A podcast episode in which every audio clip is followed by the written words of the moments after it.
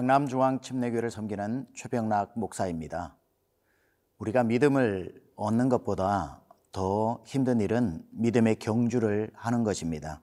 매일매일 믿음 생활을 해 나가는 것이 녹록지 않은 과정들입니다.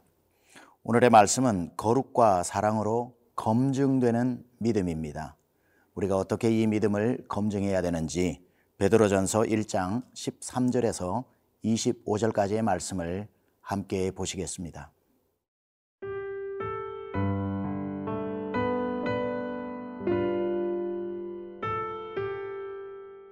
베드로전서 1장 13절에서 25절 말씀입니다.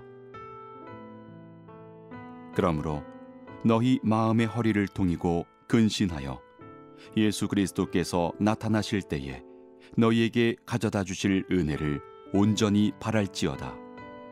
너희가 순종하는 자식처럼 전에 알지 못할 때에 따르던 너희 사욕을 본받지 말고 오직 너희를 부르신 거룩한 이처럼 너희도 모든 행실에 거룩한 자가 되라.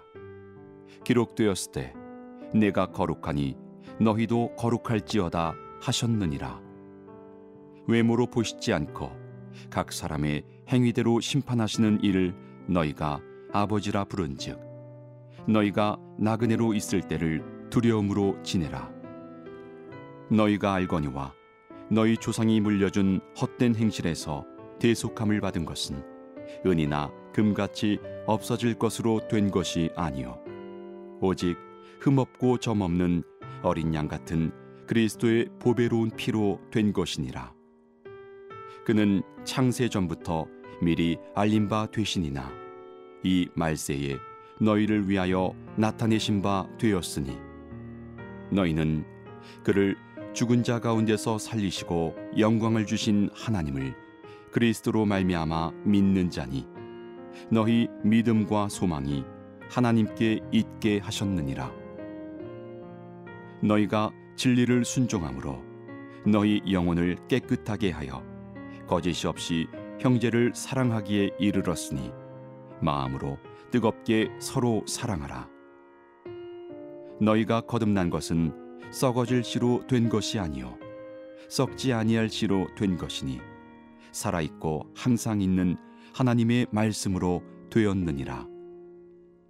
그러므로 모든 육체는 풀과 같고 그 모든 영광은 풀의 꽃과 같으니 풀은 마르고 꽃은 떨어지되 오직 주의 말씀은 세세토록 있도다 하였으니 너희에게 전한 복음이 곧 이 말씀이니라.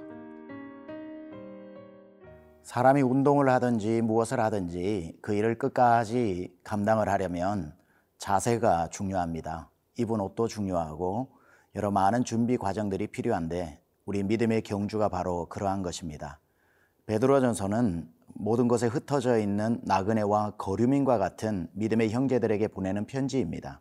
나그네로 살아간다라고 하는 것은 그만큼 자세 또한 중요함을 알 수 있습니다.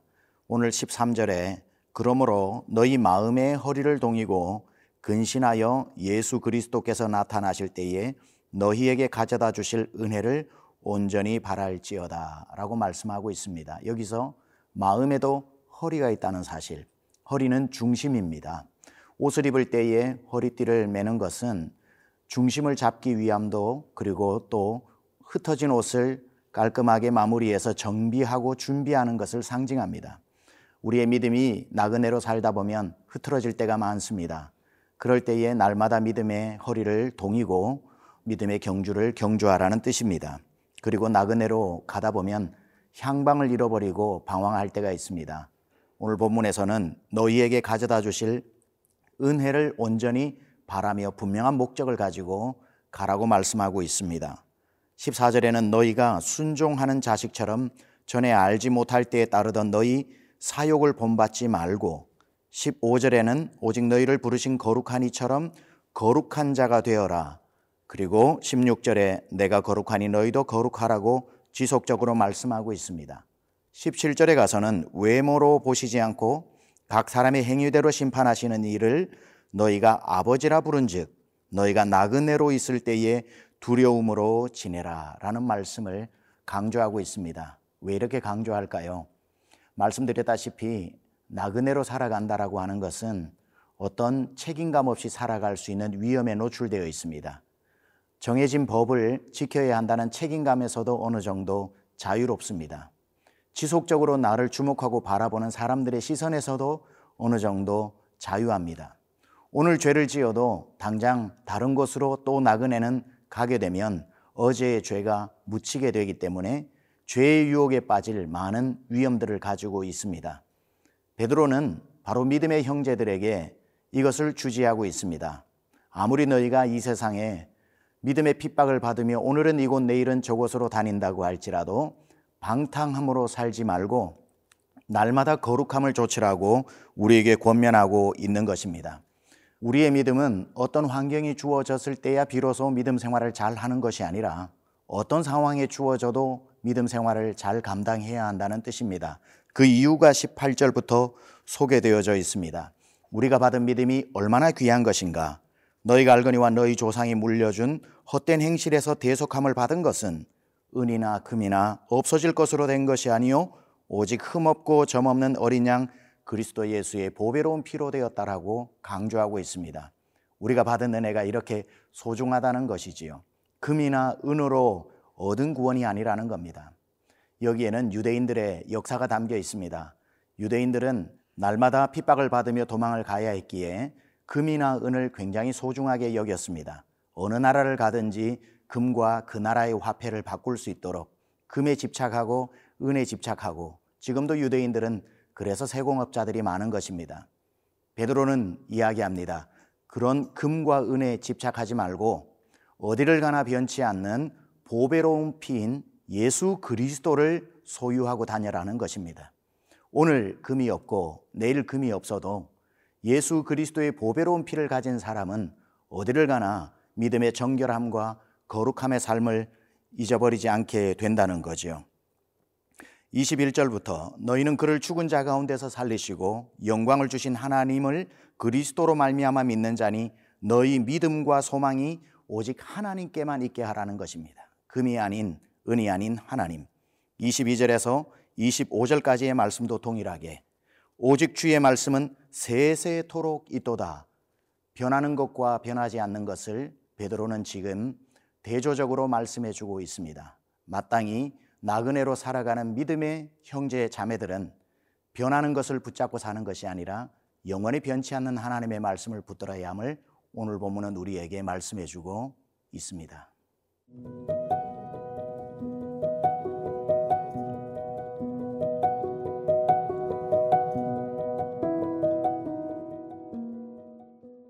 그리스도인이 되는 것보다 더 힘든 일은 그리스도인으로 살아가는 것입니다. 우리가 예수 그리스도의 은혜로 말미암아 예수 그리스도를 영접하고 그리스도인이 되었습니다. 그러나 그때부터 우리는 그리스도인에 합당한 삶을 살아가야 하는 책임을 부여받게 됩니다. 바로 신앙생활은 그런 차원에 있어서 나그네요, 경주자요, 또 천국을 향해 가는 순례자의 길인 것입니다. 오늘 본문에서도 베드로는 지속적으로 믿음의 형제들에게 나그네임을 주지시키고 있습니다. 그래서 언제나 이 나그네로 살아갈 때에 빠지기 쉬운 방탕함과 방종과 죄에서 자기 자신을 지키도록 말씀해 주고 있는 것입니다. 이것은 그리스도인이 되는 것보다 그리스도인답게 살아가는 삶을 강조하는 표현입니다. 그러면서 베드로는 우리에게 이렇게 말씀하고 있죠. 무엇이 소중한 것인지 무엇이 덜 소중한 것인지를 구분하고 영원히 포기하지 말아야 할 것을 절대로 포기하지 말고 살기를 우리에게 강조하고 있습니다. 오늘 본문에는 믿음의 사람들이 절대로 포기하지 말아야 할 몇 가지를 소개해 주고 있는데 첫 번째는 예수 그리스도의 보배로운 피입니다. 내 공로가 아닌 그분의 피로 말미암아 구원을 얻었다라고 하는 이 은혜를 절대로 잃어버리지 말라고 이야기합니다. 두 번째는 우리의 믿음이라고 합니다. 너희의 믿음은 불로 연단하여도 없어질 금보다도 귀하다고 이야기했습니다. 누군가가 금으로 유혹하고 은으로 유혹해도 절대로 그 금과 은과 나의 믿음을 바꾸어서는 안 된다는 것입니다. 세 번째 절대로 포기하지 말아야 할 것은 하나님의 말씀이라고 그럽니다. 풀은 마르고 꽃은 시들지만 하나님의 말씀은 영원하다고 이야기합니다. 나그네는 오늘은 이 나라, 내일은 저 나라, 혹은 이 동네 저 동네로 가다 보면 각 나라마다 동네마다 법이 다릅니다. 이 법도 따라야 하고 저 법도 따라야 하지만 가장 존엄한 법은 하나님의 법이라는 것을 가르쳐 줍니다.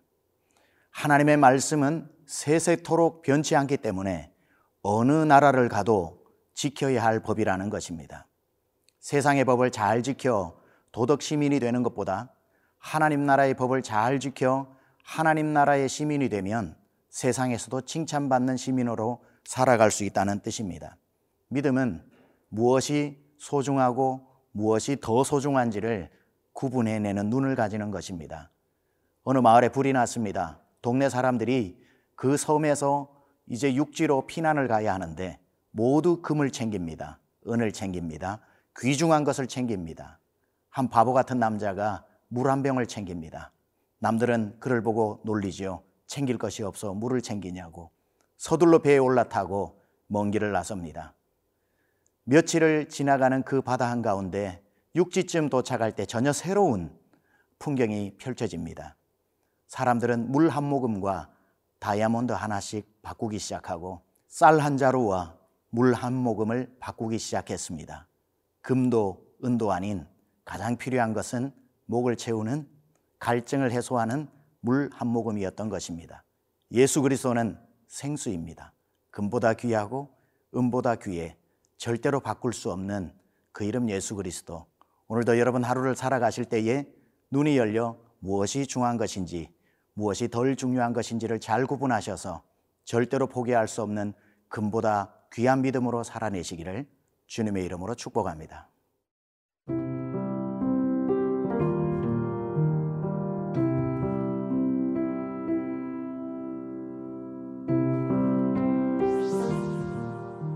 하나님 오늘도 저희는 나그네 길을 나섭니다. 무엇을 만날지 어떤 일을 행할지 알지 못하지만 변하는 세상 앞에 오늘도 저희는 변하지 않는 보배로운 예수의 피와 금보다 귀한 믿음을 가지고 흔들리지 않는 최고의 법인 하나님의 말씀을 들고 나아갑니다.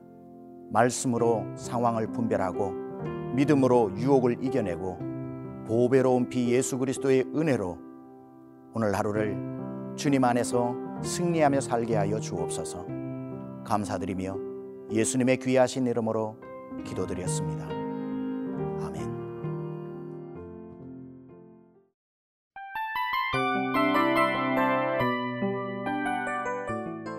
이 프로그램은 청취자 여러분의 소중한 후원으로 제작됩니다.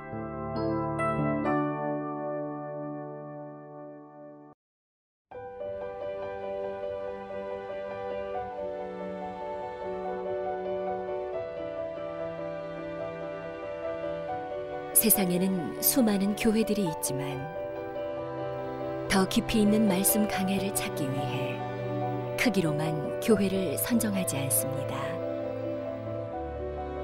보다 좋은 영적 콘텐츠를 더 많이 나누기 위해 방송비를 받지 않습니다.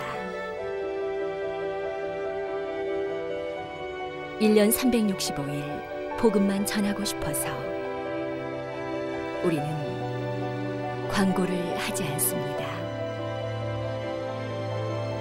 온누리의 복음을 땅끝까지